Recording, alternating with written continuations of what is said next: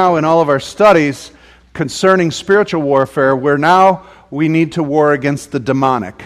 We've looked at the fallen angels that operate in the second heavens, and we discussed the possible origins of the demonic. Two different concepts. They are either the fallen spirits that fell with Lucifer, one third, uh, that are now uh, in the earth moving as demonic spirits. And the second concept, I lean towards this uh, more and more as I study is that these would be those uh, disembodied spirits of the Nephilim that came from the angels in Genesis 6 mingling with the women of earth. Those angels were sentenced to Tartar in everlasting chains, but the spirit of their offspring are potentially the demonic forces that are trying to find uh, bodies to inhabit once again. And so that's where I really believe our warfare. So we have a warfare uh, on two levels. Last week we looked at the warfare in the second heavens and in the heavenlies. Didn't we uh, uh, saw that power at work through ideas? Isn't it amazing that ideas can shape the way people live? And we saw that that influence of ideas and those uh, things that exalt themselves before God had established themselves. We also saw that through the occult, there's an invitation to those spirits to come in. And when, then we also saw that there are uh, those who have established that work for the end times to literally uh, invade the planet, if you will, especially nowadays with the sense of an alien takeover. All right, so tonight we're going to look at the warfare on the earth that we have to face, and that is a demonic warfare. If you'll look at your notes that were handed out tonight, I want you to understand something before we get into this, and that is the authority that has been given to us in this war. You can get spooked out by this study, but you shouldn't. You have to begin to realize the power we have over this enemy. So I'm going to take you through some verses concerning the authorities we have over demons. And Mark 16, and these signs will follow those who believe. In my name they will cast out demons. All right? Uh, we know that there's more to that. Speak with new tongues. Uh, no deadly thing will harm them. But the key point tonight is they will cast out demons. You have to have authority to be able to cast something out. And that's what we have authority. We've been given a commission by Jesus Christ to go now and cast down those demonic powers and influences. Luke 10 Behold, I give you the authority to trample on serpents and scorpions and over all the power of the enemy, and nothing shall by any means hurt you. Now that's encouraging to me. If I'm going into a warfare, he says, Come on, get into that battle. They're not going to hurt you. And he begins to identify them as serpents and scorpions. All right? So, I mean, uh, we talked about this demonic realm and this host and the variety of animals and beings that there are in the physical realm. Why wouldn't there be that kind of a variety of those things and beings in the spiritual realm? We have power over them, to trample on them, to defeat them, and over all the power of the enemy. How much? Over what? All the power of the enemy. Nothing shall by any means hurt you. All right? We're not to be afraid, but we're to be smart. Okay? And so we're to go in there. I think I used the analogy before from Lord of the Rings uh, when I talked to you about those. What were those ugly beasts they were making out of the earth? Orcs? Orcs, okay, all those ugly orcs, right? Massive amount of orcs everywhere. Big, ugly, oh, creepy things. But they couldn't fight that good, could they? They had numbers, but when it came, even the little, uh, what was this guy? Dwarf, the little dwarf, and the hobbits, and everybody was slaying them and knocking them down because they weren't as quick witted, they weren't as swift in fighting and in combat. That's us. We can mow them down, we can trample them under feet, but we've got to know how they operate and who they are. There's many of them, but greater is he that is in me than he that's in the world. All right? Then he called his twelve disciples together and he gave them power and authority over all demons and to cure diseases. He sent them to preach the kingdom of God and to heal the sick. That's Luke 9. Now, when Jesus did this with his disciples, what was he training them for? warfare. Was that a one time event while he was there? He was teaching them, this is what you can do while I'm here. When I'm gone, hey, you know, do the best you can. No, he was training them for kingdom living. That when he would ascend to the Father, this is what I want you to do. And from here on out, what he instructed the 12 is what he's instructing his church until he returns. Okay? And so that should be available to us, and it is. And Mark 6, and he called the twelve to him, began to send them out two by two, gave them power over unclean spirits. They cast out demons and anointed with oil. Many who were sick were healed. Matthew 10, and when he called his twelve, he gave them power over unclean spirits to cast them out, heal all kinds of sicknesses. Those three are, uh, again, repeating from the Gospels that declaration. Now in Matthew 10, again, he says, Go rather uh, to the lost sheep of the house of Israel, and as you go, preach, saying, The kingdom of heaven is at hand. Heal the sick, cleanse the lepers, raise the dead, cast out demons. Freely you've received, freely give. Powerful gospel. And in spiritual realms, that's what we have. Paul says we have weapons. The weapons of our warfare are not carnal, but they're powerful, pulling down of strongholds. But if we're ignorant of our authority and power, we're weak in this world. And in the United States, most of Christianity has kind of uh, pulled and meeked out the whole aspect of spiritual warfare. Spiritual warfare is just for those kind of Jesus freaks, you know, who handle snakes and are kind of weird. That's what they try to portray in mainline denominations. Uh, talking to R.T. Kendall this weekend, there is going to be a new book coming out this fall and a tour that is coming out by mainline evangelical pastors. You know their name, they're on the radio regularly. And the book is a, called Strange Fire, and it is coming against Pentecostal charismatic Christianity that it is just a bunch of goofiness. Well, how many of you know there's a lot of goofiness out there? Ridiculous stuff in the name of Jesus. All right? We reject that as well, but we do not reject the gospel uh, that the Lord has given. We're in for a, a heck of a time, folks. Coming out even this fall, you'll be hearing it on the radio. It will be coming to our town and our city. A blatant coming forth against Pentecostal and charismatic movements. So get ready to defend your positions. All right? Against whom? this is the thing against our brothers and sisters in the Lord. Now, we don't want to demonize them, they're our brothers and sisters. But we also have to be able to give a readied defense of our understanding of Scripture. Amen? So it's pretty tricky out there. But uh, do you think this world needs deliverance from the demonic? Even in America, I mean, America is so intelligent and rational and, and so scientific, and we have so many. You think we really need this kind of demonic warfare and stuff? Okay, I do too. All right, let's take a look at their activities, see what these things do. Number one, we see in Matthew 9:33 and Luke 13, they cause diseases. Demons can cause physical maladies, sickness, and disease. Now, is all sickness and disease a byproduct of demonic? No, absolutely not. There's such a thing as germs. There are germs and there's legitimate diseases, and if you fall from a height, you'll break something. All right, there's laws of gravity. This body is susceptible to pain and disease and sickness. We are not saying that all sickness and disease is from the devil. Ultimately, all sickness is from sin, from the garden, the fall, ultimately, right? In the big picture, there's sickness and disease. Why? Because the wages of sin is what? Death, and we are all under that, that curse of dying. Okay, so that process is here. We have to contend with it, but we've got a spirit of life in us. But there is an aspect to sickness and disease, and we have to discern this. This is where a spirit of discernment and understanding comes in. There are some aspects to that that are caused from demonic. And if you look at medical reports, you'll see that a majority, and I think it's up in the 80%, majority of most sickness and disease and heart disease and all this is caused from stress and anxiety and depression. So, if we can get people through stress, anxiety, and depression, and what would be a really good motivating power behind stress, anxiety, and depression?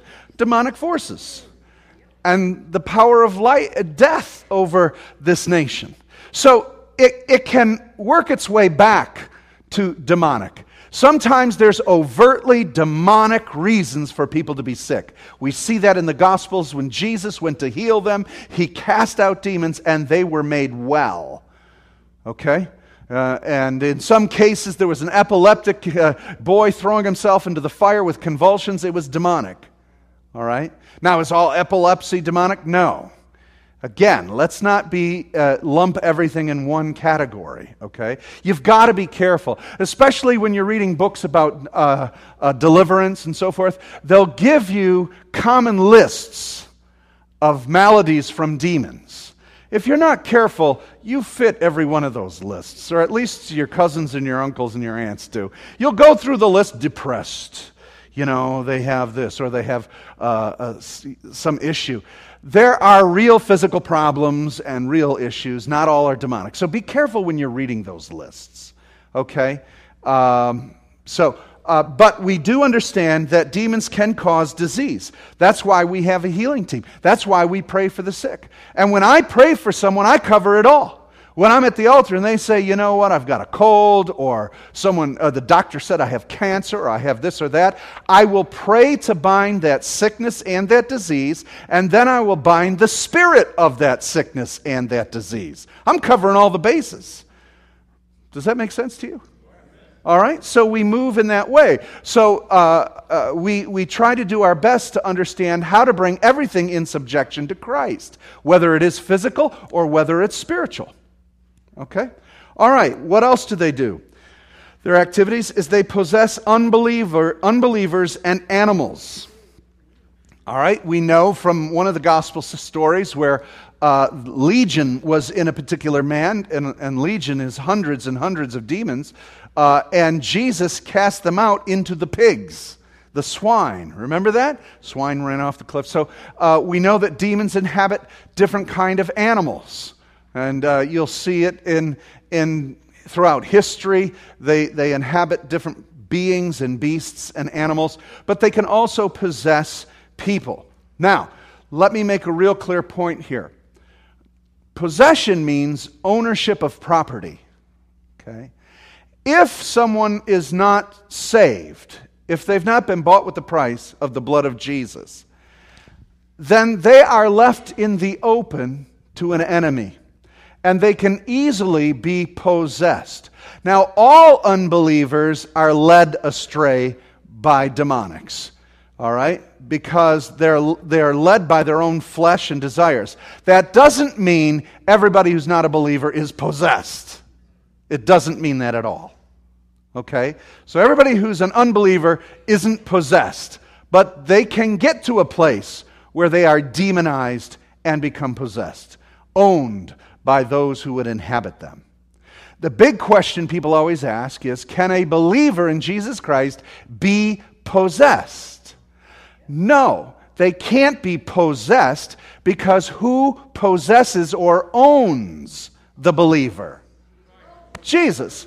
Why? We were bought by his blood. Therefore, we are not our own. We were bought with a price. So we are possessed owned in ownership by the Lord. He bought our spirit, soul, and body completely. Can a believer be oppressed or demonized? Yes. And we'll get into that in just a little bit. Okay? But not possessed. We can belong to God and we can be in a place where we are being de- demonized by spirits. Okay? And we need to understand that. Now, let's go back. So we know that they want to possess unbelievers. Let's look at Matthew 12 43. When an unclean spirit, now Jesus is speaking about demons, and he's speaking specifically to the Pharisees and Sadducees, basically speaking to Israel. When you put this in the context of whom he's speaking to, he's speaking to Israel, saying that this was your time to be healed and to be cleansed by the presence of Messiah but you have not received. and missing out of my entrance into Judaism, into Israel, now the enemy can wreak havoc with you and cause great damage to you.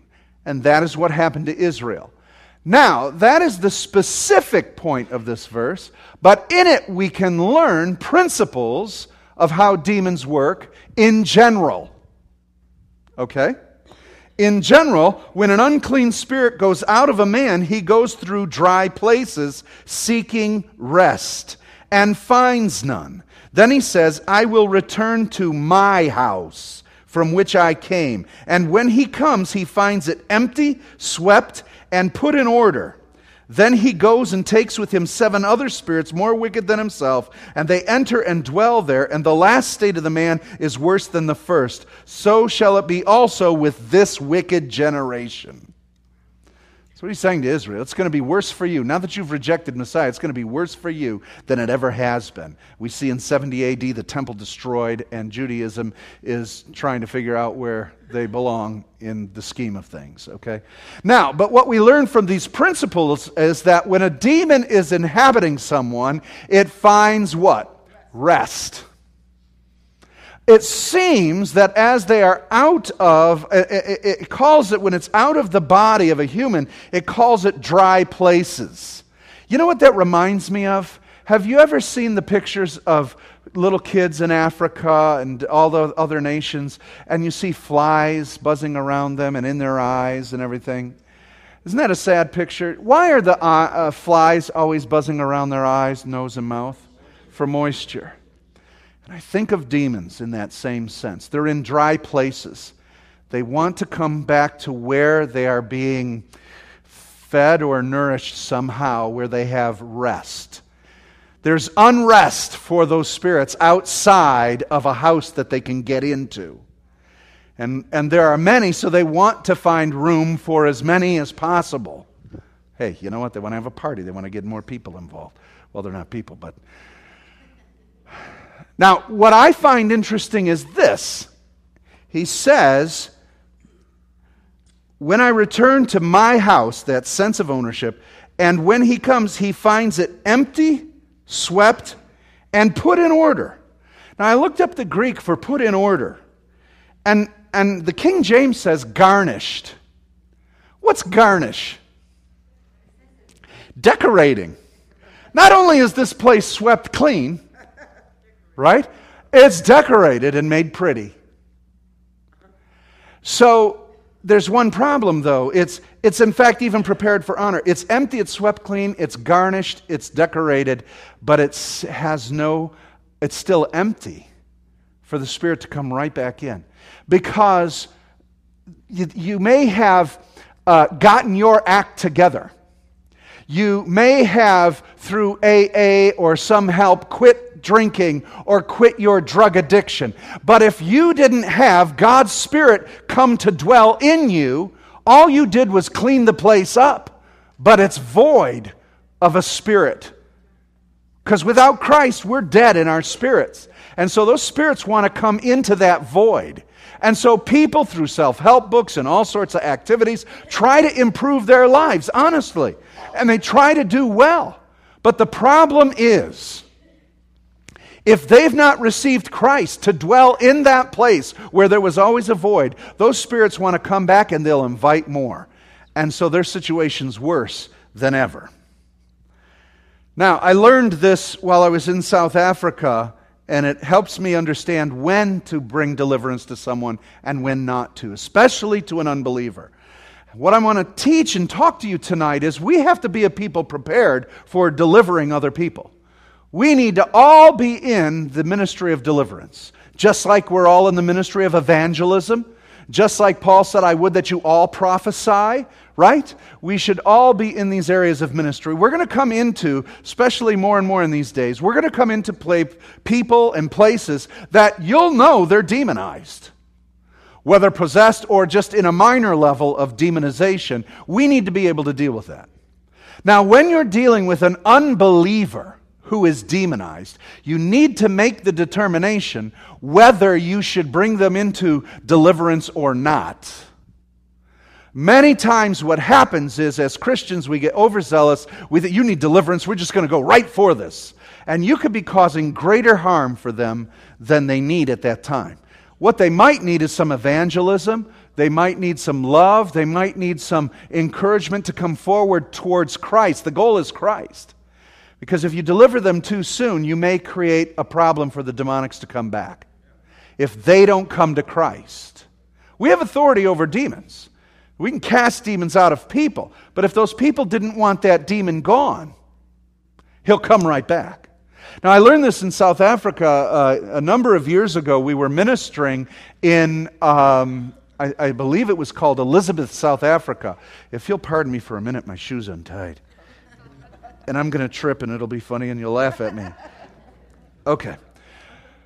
And so we were brought into this prison. You remember this, Brian? Brian was there. And um, it was about three or four years after apartheid. And so we brought our, our musical group and a drama team, and we went into this prison, right? And so we're, they're all outside at this prison, and there's one metal door. So they open the metal door, and we bring all our equipment in. We all come in, and here we are, a bunch of white people, and all the prisoners are black from from apartheid, from the, the terrible laws and everything in South Africa. So we get in there and we hear.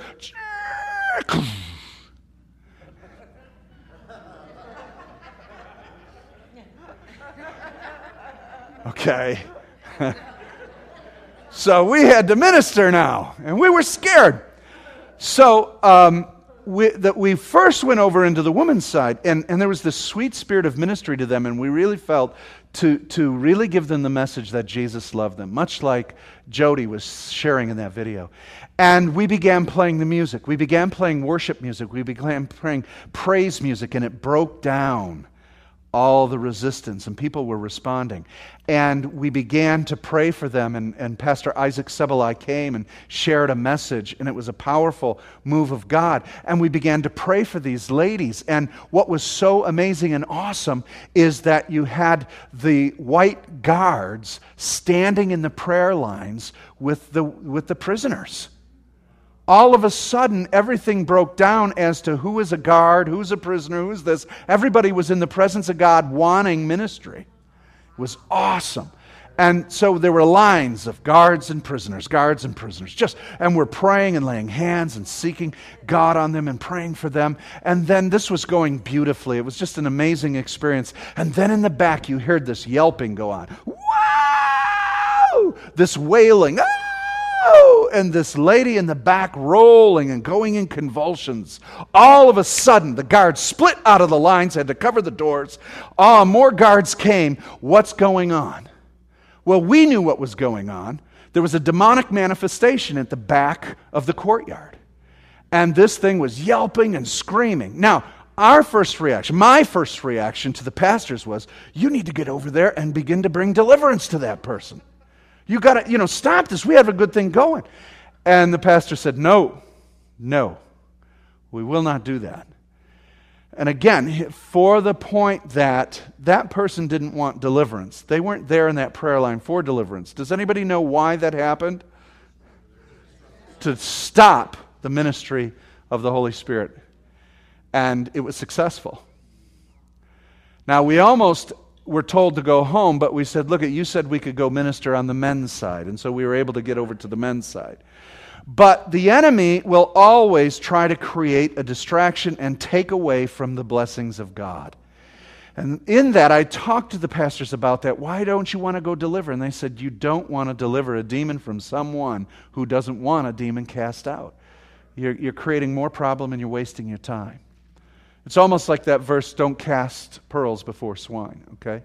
So you've got to be careful about that. All right, so it's interesting that we see what these demons do seeking rest, seeking inhabitant in human beings. And there are times where people have swept clean and garnished, but they are still void of the Spirit of God. And if God doesn't take up residence, they will. All right, let's go on.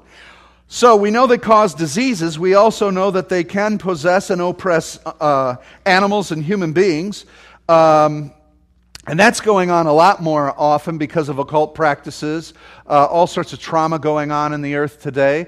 Uh, you see the movies and the, the stuff that people are watching and opening themselves up to all this activity.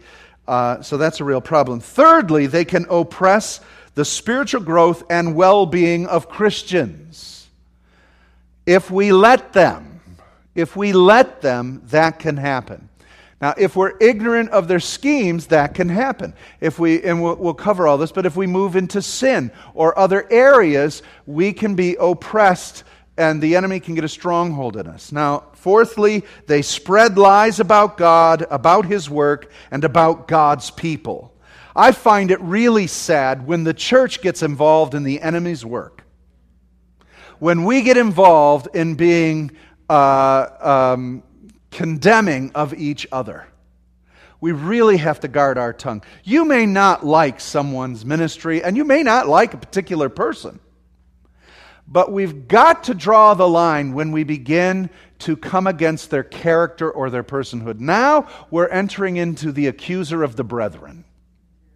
Let's be careful with that, brothers and sisters, because speaking ill of our brothers and sisters, speaking ill of other people, even when they're wrong, let's at least uh, speak prayer towards them.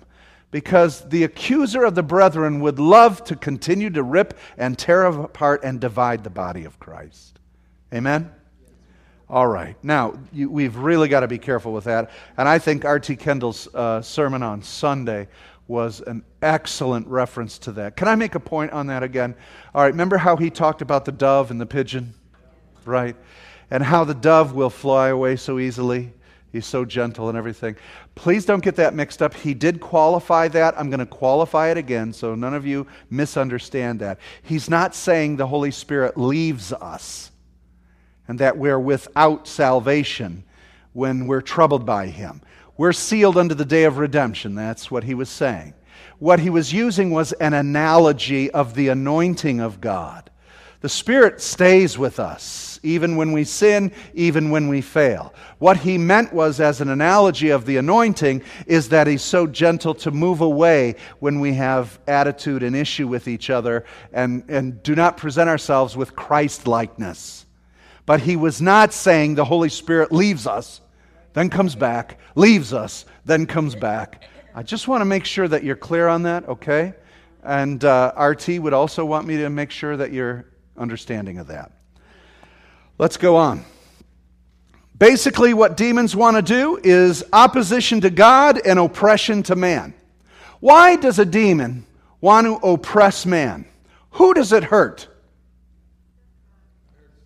Hurts God right? It hurts the work of Christ who died for all mankind that men would be free, right? And it hurts the people, and that hurts God.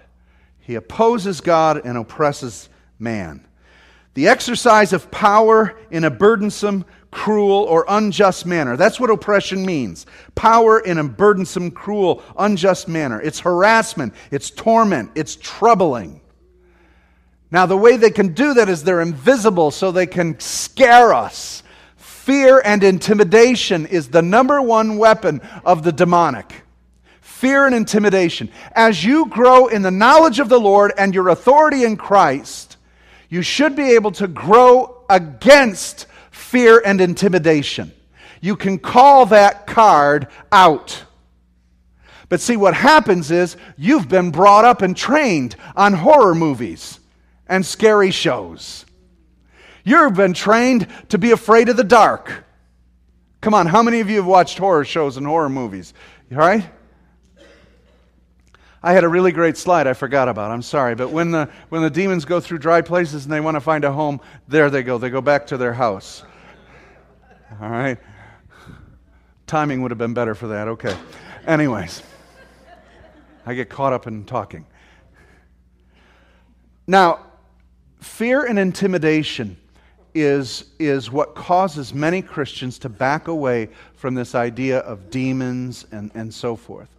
What they're trying to do is create this mystery and mystique to keep us afraid. They operate in the dark. But if you're the light, there shouldn't be darkness anywhere. even when the lights are out. All right? Right? Right? All right, so we have got to make sure that we are not intimidated. Demons will play that card all the time. They'll scream at you, they'll push at you, they'll tell you they're going to kill you, they're going to take you out, and they're going to do this and that against you. But in the face of that, you know who you are in Christ, and you need to tell them, you cannot do that, so shut up and be quiet. You take your position. You don't have to scream and yell. Sometimes you get excited about it. But this is what they want to do they want to excite your flesh. If they can get you all excited about chasing them, that's a good thing. Because many times demons want a good fight because they know you'll get tired. They'll know you'll get weary. Then you'll begin to doubt. Okay? You say they'll go 13 rounds, they'll go 14 rounds with you. We start getting weary, and then we begin to think, maybe I don't have authority, maybe I don't have power. This is maybe I didn't fast enough, I didn't do this enough. All right, and so we begin to back down. That's how that's what they use, intimidation and fear. And the people that I've worked with and, and, and, ministered with in the area of deliverance are people who know their authority. When they know their authority, they don't have to go 12, 13 rounds because they don't fall for that. And then they don't go demon chasing either. How many of you remember the cartoons like Looney Tunes and stuff where, where the one person's chasing the other person and they're running and running and running around and they go around a tree, run, and run, run, run, and the one person steps out and watches as they all chase around the tree and he's going, that's, that's what demons do. Catch me if you can. And so when you're trying to work, they're going to try and use fear and intimidation. They're going to get you to try and catch them. They'll hide. They'll uh, won't talk. And, and you've got to be careful. Many times they're doing all these distractions so you'll be f- focused on the active ones so that they're distracting you from the main throne or principality that has the main stronghold in the person. And you've got to be careful. You've got to learn their ways so that when you get one and you are able to cast it out, it'll make a whole bunch of noise, a whole bunch of commotion, so everybody celebrates once it's gone. But it was ordered out by the principal demon to go. And everybody's satisfied. If you're not operating and discerning of spirits and being led by the Holy Spirit, you, hey, we won, we got them. And guess what? Never touched the main throne and principality that had taken root and seat in there. We've got to be careful. We've got to watch. We've got to learn. And we can learn and grow in this, okay? And God will help us by His Holy Spirit. All right, let's go on. Now, they want to oppress. Here's their devices and schemes, 2 Corinthians 2:11. Lest Satan should take advantage of us, we are not ignorant of his devices. If we are ignorant of his devices, what's the first part of the verse say? He'll take advantage of us. Okay? Do you know anyone who's a thief and a liar that won't take advantage of you? Right? In a deal. If, if they have no conscience, they have no sense of right and wrong, they could care less about you, and you enter into a deal with them, what do they want? They want to take advantage of you. Right? There's people out there, we call them shysters, right? Cheaters, liars, and, and uh, uh, they, they do schemes. Right? Anybody of you work in retail? Someone comes to cash register, plays a scheme on you. Could I have change for a 20? No, make it a 50. Could I do this? And you're all like, uh, uh yeah, wait. Uh, uh, uh. you get ripped off? And they're, they're all excited about it. That's what the devil does. All right? If we're ignorant of his schemes, he will take advantage of us. Therefore, Paul says we are not ignorant of his schemes. So we shouldn't be taken advantage of. So we've got to do some studying. We've got to learn. We've got to grow. You have to know that there is an enemy. Then you have to know and learn how he operates. If you've ever read um, the uh, um, C.S. Lewis's Screwtape Letters, I don't know if you've ever read Screwtape Letters. It's a little short book, an amazing insight into the demonic realm and uh, I would encourage you to read it. It's, it'll, uh, it's fascinating. And what people raved about this book is the insights into the demonic realm. And they said to C.S. Lewis, they said, How did you get these amazing insights into the demonic realm? It is so amazing that you had that kind of insight. And he said, It scared me because it came too easy. Recognizing in his own self the devices of, of the enemy and, and that kind of scheming uh, we have the ability to go there ourselves in our flesh. All right? Now, let's go on. 1 Timothy 4 1. Now, the Spirit expressly says that in latter times, do you think we're in the latter times? I could even qualify that to prove it to you. On the day of Pentecost, Peter said, In the last days, God will pour out His Spirit. You know when the last days are? From Pentecost on. We're in the latter times. We're in the last days. So there's a lot of this kind of activity going on. Now, the Spirit expressly says in the latter times, some will depart from the faith, giving heed to what? Seducing spirits or deceiving spirits, depends on your uh, translation. I think seducing is better. Seducing spirits and doctrines of demons. Seduction and ideas. Doctrines are concepts. We think of demons. Now, I want you to think of this. Seduction is lustful, enticing, it's tempting. So, demons tempt and entice, they seduce. All right? They draw us. Seduction is a drawing appealing to the lust of the eyes, lust of the flesh, and the pride of life. Any one of those areas can be seduced and tempted in any one of us. It may be sexual for one, it may be power for another, it may be love, it may be anything that you're seeking that you've lacked, and it is a seduction. All right? So they move seducing, tempting. I find it interesting. What are doctrines? Teachings and ideas. We think of demons as these creatures that are right like Ghostbusters. They, they're plasma ghosts and goofy looking things and they're entities. Demons can be as simple as concepts. They're spirits. They're spirits. Now, I want you to think about that for a minute. I have ministered to a lot of people that the demonic was a lie. It wasn't necessarily this, this devil looking creature and green junk that they threw up or this or that. It was a lie, it was a concept.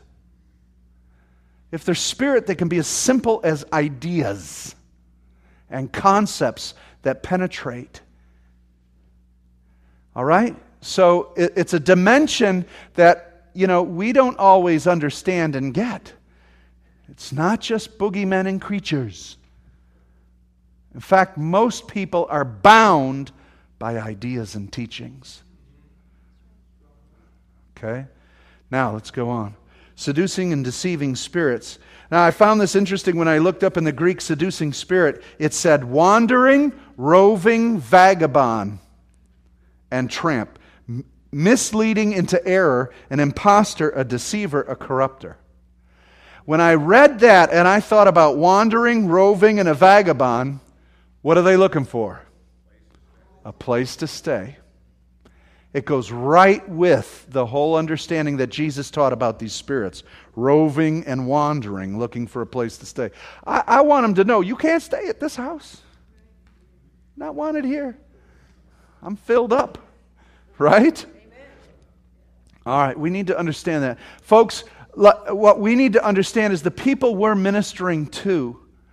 You know, when, when you're looking at them and you're understanding them, get that heart of compassion that they are in bondage many times to demonic spirits so that you would have compassion to, to pray and release them. We get caught up in, in who they are. They're bad people. We don't like them because they do bad things. Why? They're deceived and they're being led astray. And we need to help them and pray for them. Let's go on. Again, doctrines of demons, doctrines, lies, demonic ideas, and also physical maladies. They well could be uh, demonized with physical maladies. Now, there's combinations to this too. There are many people who have physical illness, maybe brought on by demonic, maybe brought on by ideas and concepts about themselves.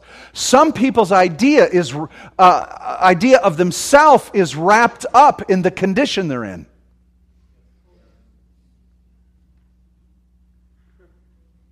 They've, they've grown accustomed to the, to the care that they get from it. It's hard to give it up.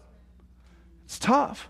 All right, so there's all sorts of reasons and ideas physical body, mental, soul. It's all uh, uh, uh, can be involved in the activity of demonic spirits. It can also be natural problems of physical problems or just wrong thinking, too. Doesn't mean it's a demon. I need to keep qualifying that so that you aren't overemphasizing one or the other. We need to be balanced in all we do. Amen? Acts 10:38 said this, God anointed Jesus of Nazareth with the Holy Spirit and with power, who went about doing good and healing all who were oppressed by the devil, for God was with him. All right? So they can be oppressed by a demon and need healing or deliverance can take many different shapes and many ideas. Let's take a quick stop here. Questions or discussion? Anybody have any thoughts or ideas that you want to talk about? Yes.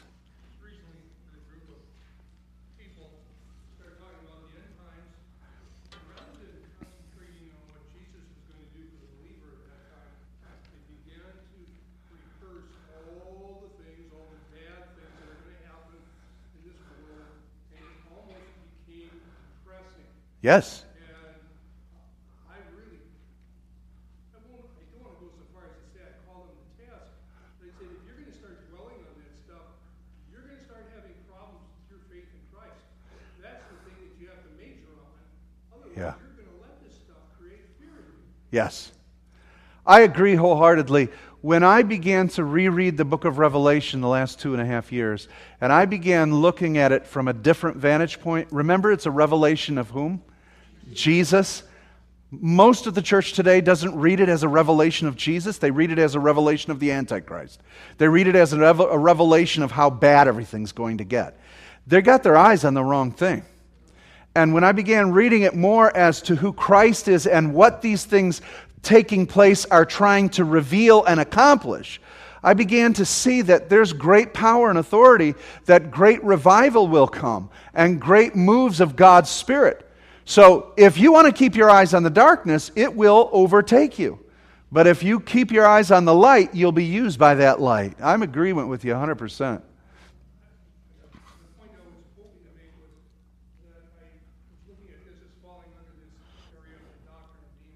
Yeah. Very good point. Yes, you're right. Yes, in the back, Gordy.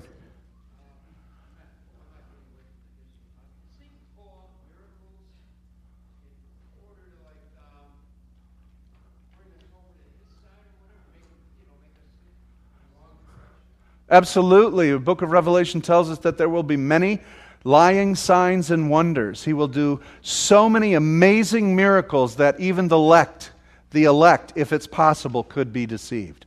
So that's pretty strong. It's pretty strong delusion. Okay? Anyone else? Okay. All right, let's move on. All right, now let me begin to help you discern how to go about dealing with these demons. Much of this is a matter of legal rights okay? It's a matter of being a lawyer. And let me also preface and say this how to cast out demons, how to deal with demons, there's no one way to do it. All right? It isn't, you know, seven points, buy my book, this is the only way to do it. Because there's 37,000 books on how to deliver demons. Everybody's got an idea, everybody's got a way, and they work. You know who is a tremendous force in casting out demons throughout church history? The Catholic Church. The Catholic Church had a very powerful ministry against possession and demons. And many of it was simply reading prayers. And reading Catholic prayers, using holy water, using the cross, they had a very powerful deliverance ministry and accomplished great things. Isn't that interesting? Okay, so it, it, it and some people are shouters, some people are screamers and yellers. Some people are as quiet and can move into the area that they need to. There's all many all kinds of different ways and all kinds of different responses. So don't think there's one way only. Well, they taught me this way, and that's the only way I do. Okay, good for you. But there's so many different ways. And there are times when God will deliver someone just sovereignly, and you didn't even have anything to do with it. People can get delivered during, during a worship service. People can get delivered. I've seen this a number of times. People come up for salvation, boom, immediately delivered of demonics. People getting baptized. While they're getting baptized, they're getting delivered. Okay, it's a, it's a work of God. Uh, and so there's many different ways. But many times when you're dealing with demonization, woundedness, and dealing with people, a lot of it has to do with legal authority and rights dealing with Christians, if a Christian's been born again, they've been bought with a price, they're no longer their own, they belong to Jesus Christ, that's the legal authority. Now, the reason that there may still be some demonization within a Christian is because entrance was found. Ephesians 4:27 says this, neither give place to the devil. All right? Don't give place. Now, Ephesians 4 is talking about forgiveness. Don't have unforgiveness in your heart. If you have unforgiveness in your heart, what are you giving place to? The devil. Okay? So, a foothold, he opens the door. There's ways in which the enemy can come in. And so, many times, if Christians are demonized, it's because a door was open somewhere. And it may even be before they came to Christ and it hasn't been healed up yet. It hasn't, they've still allowed that area of their life to be dominated by a lie or a wound or something of the enemy. Now, people, there are people who would oppose this teaching, and they would say, hey, how can light dwell with darkness in this vessel? Right? Well, uh, this vessel is pretty complex. And though the Spirit of God comes to inhabit us and dwell in us, there are still things within us, as Paul says, that need to be renewed. If our minds need to be renewed, our soul needs to be renewed. There's places within us that have not come into renewal. Does that make sense to you? So, if early in your childhood, if early in your life, or it could have been three weeks before you got saved, or whatever, a trauma comes in and you give entrance to the enemy, then just because you get saved doesn't mean it's gone if that particular area of your soul hasn't been healed or dealt with. When Christ saves us, he takes us completely. Oh, come on. Are you saying that there are Christians who get saved and there's still demonic oppression and influence in them? Absolutely. Absolutely. The soul is a universe in and of itself, I'm telling you. It is complex and huge. And God is working through us and in us. And He doesn't just eradicate everything because much of what that demon is holding on to or that oppression or ideology is holding on to is part of us. And truth has to extract it and break away from us. All right? Now, this is one of my favorite verses. The entrance of your word brings light. In other words, truth will always dispel darkness. So, what has to happen is revelation has to come to that person that needs deliverance. A lie, very well, may be keeping someone in bondage, and the enemy may be really blocking someone's life. And until revelation comes to break the lie, they'll continue to believe it. Let me give you an example. Some of you hold opinions of yourself that are bondages that the enemy put in you long ago, and you still choose to believe them. And they're beyond just lies, they're oppressed by an enemy. But there'll be a time, maybe in worship, that God brings a revelation to that. Or maybe when you're sharing with a friend, they say something, or someone's teaching, and a verse comes forward and a revelation comes. Why have I been thinking that all my life? That is a lie, and instantly you can be delivered of that. All right? That kind of demonic oppression has many different uh, sizes, small and big to it, okay? You see what I'm saying? Again, it doesn't have to mean that you're going to puke green and your head's going to spin and you're going to go, ah! Deliverance can also be as simple as, oh, wow, thank God, and you're delivered. All right? It comes in many different sizes. Now, uh, let's, when we're going to deal with this, let's first of all look at how the entrance comes for these footholds of the enemy. Number one, we saw that they tempt. Temptation to sin. Now, we all are tempted to sin. Does that mean we're demonized? No. We fall to sin. Does that mean we're demonized? No. But if it's repetitive enough, if, it gets anchored in you enough, if the sin is, is besetting to such a place that you can't shake it, the enemy, you're giving him a realm through repetition and through working into your soul a stronghold that he will want to then begin to guard and take up residence in that lie. All right? Again, it doesn't have to be a being, it can be an ideology, an impression by the enemy. And I'm, gonna, I'm not going to define that. All right? So I, I, I, can't to, to say it looks like this, it's that, it's this. I, I, I can't do that. I, I don't know the dimensions of demons. Okay? Uh, but they're spirit beings, and so it could take on some dynamic. A, doctrine of a demon is still demonically led. Do you get this? A doctrine that you believe is demonically led. It's a doctrine of a demon. So you, that demon is empowering that doctrine in your thought life. Do you understand that? Okay. That's why when people come to Christ, one thing we want to do is we have our deacons praying for you. When you get baptized, we want to take you, as the early church did, we want to take you to make sure that as you're coming into Christ, that we're breaking demonic strongholds. Have you forgiven those that you have an issue with? Have you come out of a cult? Let's pray against the doctrine of demons to deliver you in that. All right, so when you're coming into salvation, and, and deacons here, when you're praying for people for baptism, we're going through deliverance for them. All right, let's go on. Could be temptation, you retrieve it. It could be accusation, you receive it. All your life, you may have been accused of being this or that, and it wore such a groove and such a hole in your soul that it's taken residence for you to believe that. Have any of you had to deal with that? Amen. Okay, I know. Deception, seducing spirits, they deceive and you may be deluded about something. You may be deceived over something, and the enemy has successfully blinded you by deception. And so we've got to get light to come in. Generational curses. Some of you are, uh, may have come from generational curses where you are a particular this or that uh, in society.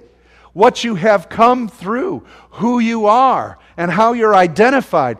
In Christ, they need to all be broken. Uh, sometimes they're not automatically broken because in your family line it was so thick that and, and so powerful that it needs attention to be drawn to it. Now God's going to want to bring you to that. The one who wants you delivered most is Jesus.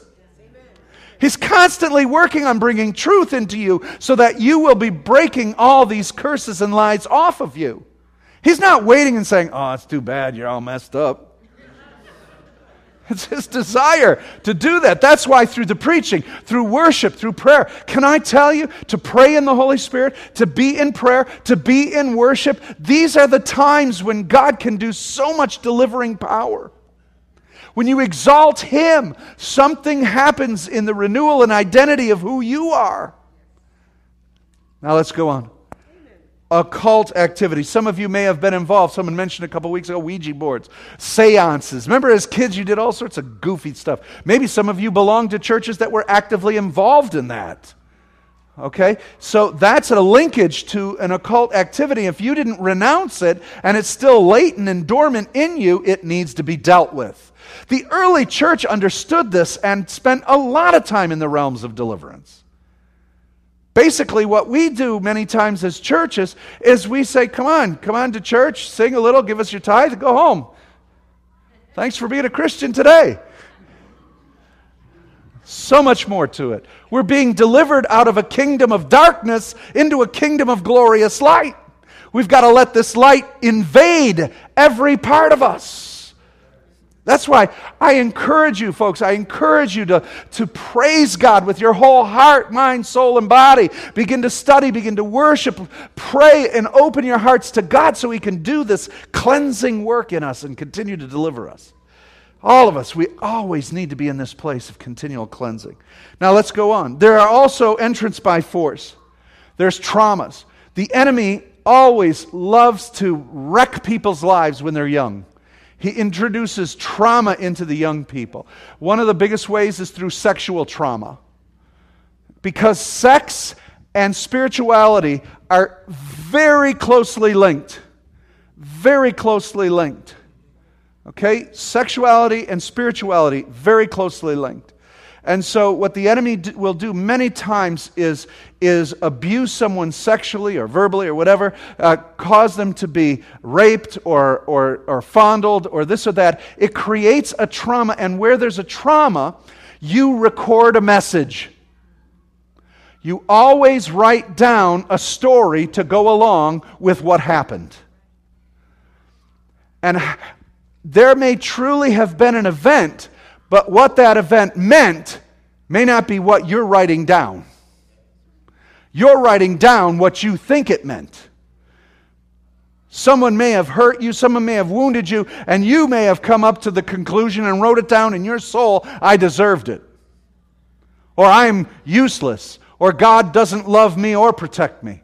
You may have written something down to that that is not true at all, but that's how you recorded it. And that creates a stronghold, and that trauma creates uh, uh, the enemy being able to stay in that place and continue to punish you under your own volition because you recorded it under your understanding. Also, altered states of mind. All right, there's all sorts of ways to have an altered state of mind. Transcendental meditation, different kind of meditations and, and uh, trances, as well as alcohol, drugs, uh, pills, you name the type of drug. Anything mind altering. Put yourself in the realm where you're in that spirit realm where the enemy can enter. Okay? So you've got to be careful of that. Some of you who are uh, totally linked up with alcohol, you need to begin praying. Father God, thank you for delivering me from alcohol, but also break and I renounce alcohol and the spirit of alcoholism on me and my family, and I plead the blood of Jesus to cleanse me from that. Maybe your drug use from younger years. You need to pray to be cleansed from that, that any spirit attached to it, I break it in Jesus' name so it has no entrance in my life. Okay? All right. So these are, these are things where the enemy can come in. When most of these happen, either by us accepting it or doing it or receiving it or writing down in our own heart, what we've done is we've allowed legal entrance of the enemy to be there. Okay? If someone comes to your door or through your side window and you don't resist, you say, Come on in. And, and then, you know, someone else calls the police and they come to the door and they say, Hey, you have an intruder? Well, I allowed him in. The person, that intruder says, Hey, they let me in. I got a right to be here. They invited me in. Many times the demonic have a right to be there because we invited them in. And we've allowed them by our actions and activities. And many times we want them out, but we don't know how. And many times, most of the times, we don't know we're in agreement with them, that we let them in. That's where deliverance comes in to help. And let me give you an illustration of that, okay? So let's begin to understand how to bring about deliverance. The entrance of your words bring, brings light. You need to know your position. I told you this before.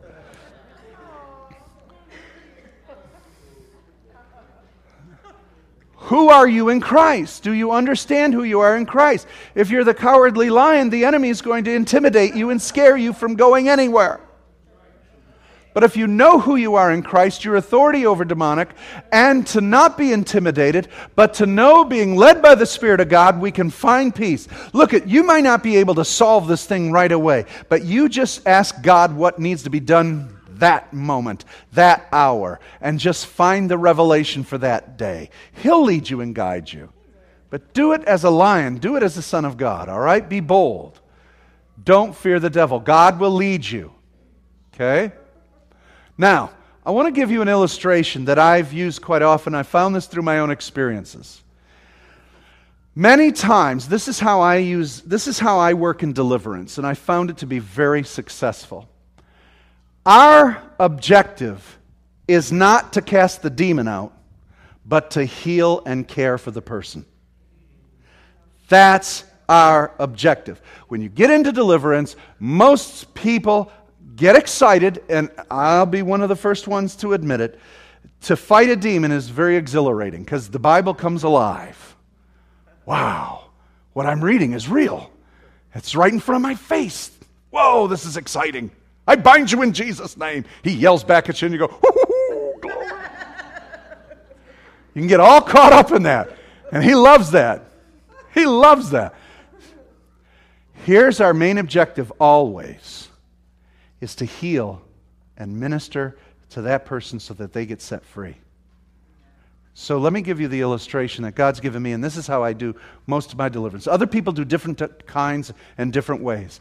But, all right, let's say you have a wound, a sliver, if you will. That sliver embeds itself into your hand through a trauma, through an experience, through whatever labors or activities you've done. How many of you ever had a sliver? It hurts. It gets embedded in you under the skin. It's inside you, okay? Now, what happens if that is never extracted or healed? Infection comes and comes around it. Now, that splinter is a wound or a lie something you believe about yourself. An event took place, you wrote something down about yourself that is a lie. The enemy reinforces that lie. He keeps having other people come and tell you that same lie. You have experiences through your life that keep fortifying that lie and emphasizing it. The enemy will make sure that people come around and echo it, and you experience and feel it, and it stays there it can grow into a stronghold. It can grow into something deep that it becomes infected to where the enemy begins to encamp around it because the lie is the legal right for the enemy to be there, or the trauma or the wound. And so the enemy comes and attaches itself to the wound, and that's its right to be there. And like the infection, it comes to take its place there. It doesn't dominate you. You still love the Lord. You still praise God. You still live your life, but there's a weakness there, and the enemy still pummels you and oppresses you in that place. It could be big, it could be small. Okay? All right. Now, what happens many times is we, we, we're seeking deliverance and we go, we want to get prayed for, and people come to pray to get rid of the infection. Let's get rid of the infection, right?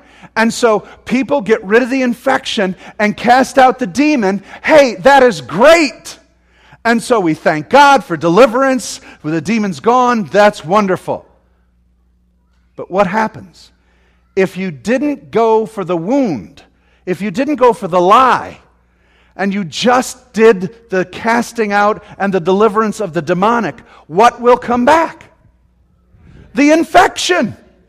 The infection will come right back because the issue wasn't dealt with. The demon's not the issue. He's able to stay because the issue is what you're believing or trusting or understanding about God or yourself or the wounded or the trauma. It's the splinter. So, what do we need to go after? The splinter, the lie. And so we sit with people, we pray with them, we begin to ask the Holy Spirit to minister truth and revelation. As we're talking, the Holy Spirit begins to help you discern what's going on in their life. They're beginning to understand where does, where's the source and origin of this. God will take you there. God will begin to show you where it came in, how it's hurting you. That could happen in a sermon, it could happen in worship, it could happen listening to the radio, it could happen with a friend on the back porch, it could happen anywhere with truth. The entrance of your word brings truth, revelation. You begin to realize, oh my gosh. I've been believing this about me, or I, I, thought that happened because God didn't love me, or I can't accept love because I was this or I was that in that stronghold. What you begin to do, revelation or truth, is the tweezers. You see, and this is what God does. He floods you with truth. He brings the truth in so He can extract the lie, but keep who you are intact.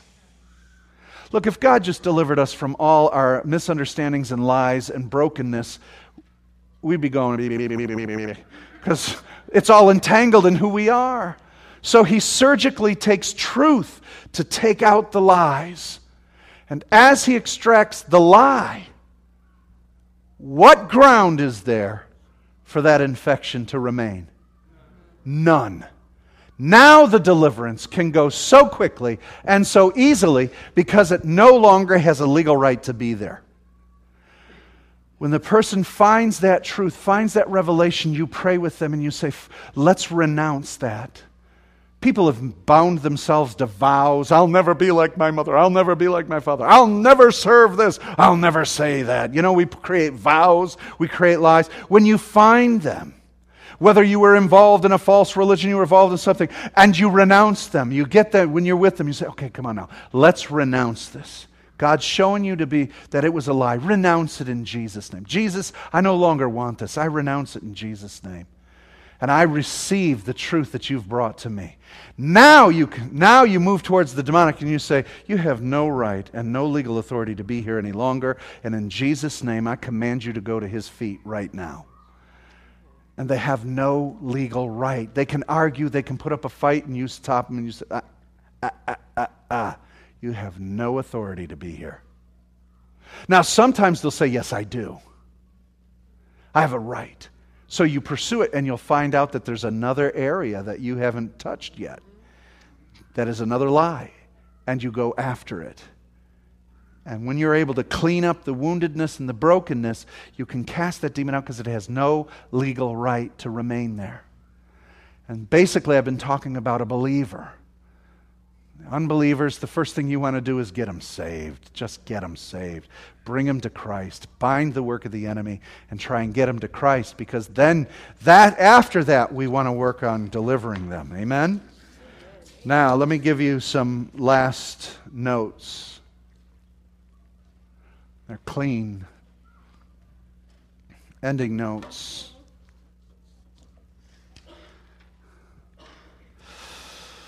There also can be some complications. This, I, am giving you a lesson in an hour on how to do deliverance. Um, but like I said earlier, the soul is like a universe in and of itself. It's vast and it's very creative. So, some of the complications in all of this, and as you get better at it, and as you learn, and as you grow in it, you're going to find maybe different avenues of brokenness in people's lives. There's something called disassociation, where people, through such trauma, have actually created compartments within their own soul.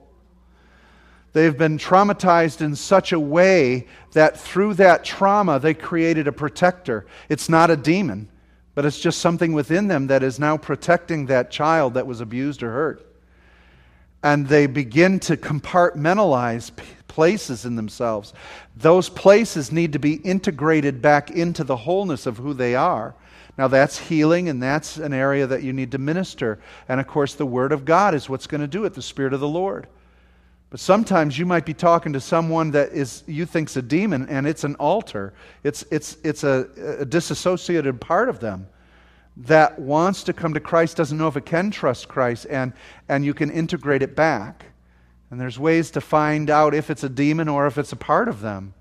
All right, now that's, that's complicated. And so we, we want to bring other people in who work in that level to help uh, bring that back. Uh, you, I, have mentioned, you know, the demon says or the demon this uh, speaks back to you and all that. You've always got to remember demons are liars. So they want to lie to you, they want to throw you off course, they want to uh, be boisterous and this and that. But one thing you can remember about demons is, and Pastor Ron always says this, and I like it, is that they always overplay their hand. They're full of pride. They're full of pride. And they think they're so clever and they think they're so smart. And so you can outwit them. You have to be careful. All right? People ask, well, where do we send them? Do we send them to the pit? Right? Should they be sent to the pit? Should they be sent here? Do we send them there or there? I don't have any authority to send them anywhere except to Jesus. Jesus, you take care of them. You go report to Jesus. Go report to the Lord. He can deal with it. Who am I to send him to the pit? I, you know? So I just feel we send them to Jesus. They have to report to God. So we, I send them to the feet of Jesus. Um, remember, the cross is where they were defeated, so we always go back to the cross. In deliverance, go back to the cross. They hate that. Can I also tell you that if you're involved in ministering and, and operating with the demonic realm, you want to be able to be praying in the Spirit, praying in tongues. All right? Praying in the Spirit. That's available to every believer. Not the gift of tongues, but the prayer language of tongues is available to every believer. So I encourage you to move into that. Begin to learn to pray in tongues, pray in the Spirit. Demons hate it because you're beginning now to pray under the will and unction of the Holy Spirit. You're better off doing that. Now, when you're done, you seal what was accomplished by the blood of the Lamb and by the power of the Holy Spirit. Maybe not everything was accomplished that day that should have been or whatever. Have confidence in God, have confidence in the Holy Spirit. I always, when I'm ministering to people, I don't try to fix everything in one session. What I look for is the one revelation God wants that day for that person in that hour or two hours or whatever. Sometimes the Lord will lead you all the way. It may be a long time. You may have to go all that length of time. But many times, I, I, I want to find that one thing that God wants accomplished, that revelation that needs to come forth. It may cast out a particular demon. It may not be all done. But what ground you've taken, you now seal it with the blood of Jesus and don't allow anything back. Okay? And it's a progressive work that is ongoing. Last of all, the person needs to begin to have a mind renewed and living out in what they have, the ground they've taken. They have to leave things behind and press forward so that their deliverance is solid and continues. Amen. Amen. Amen. Praise God.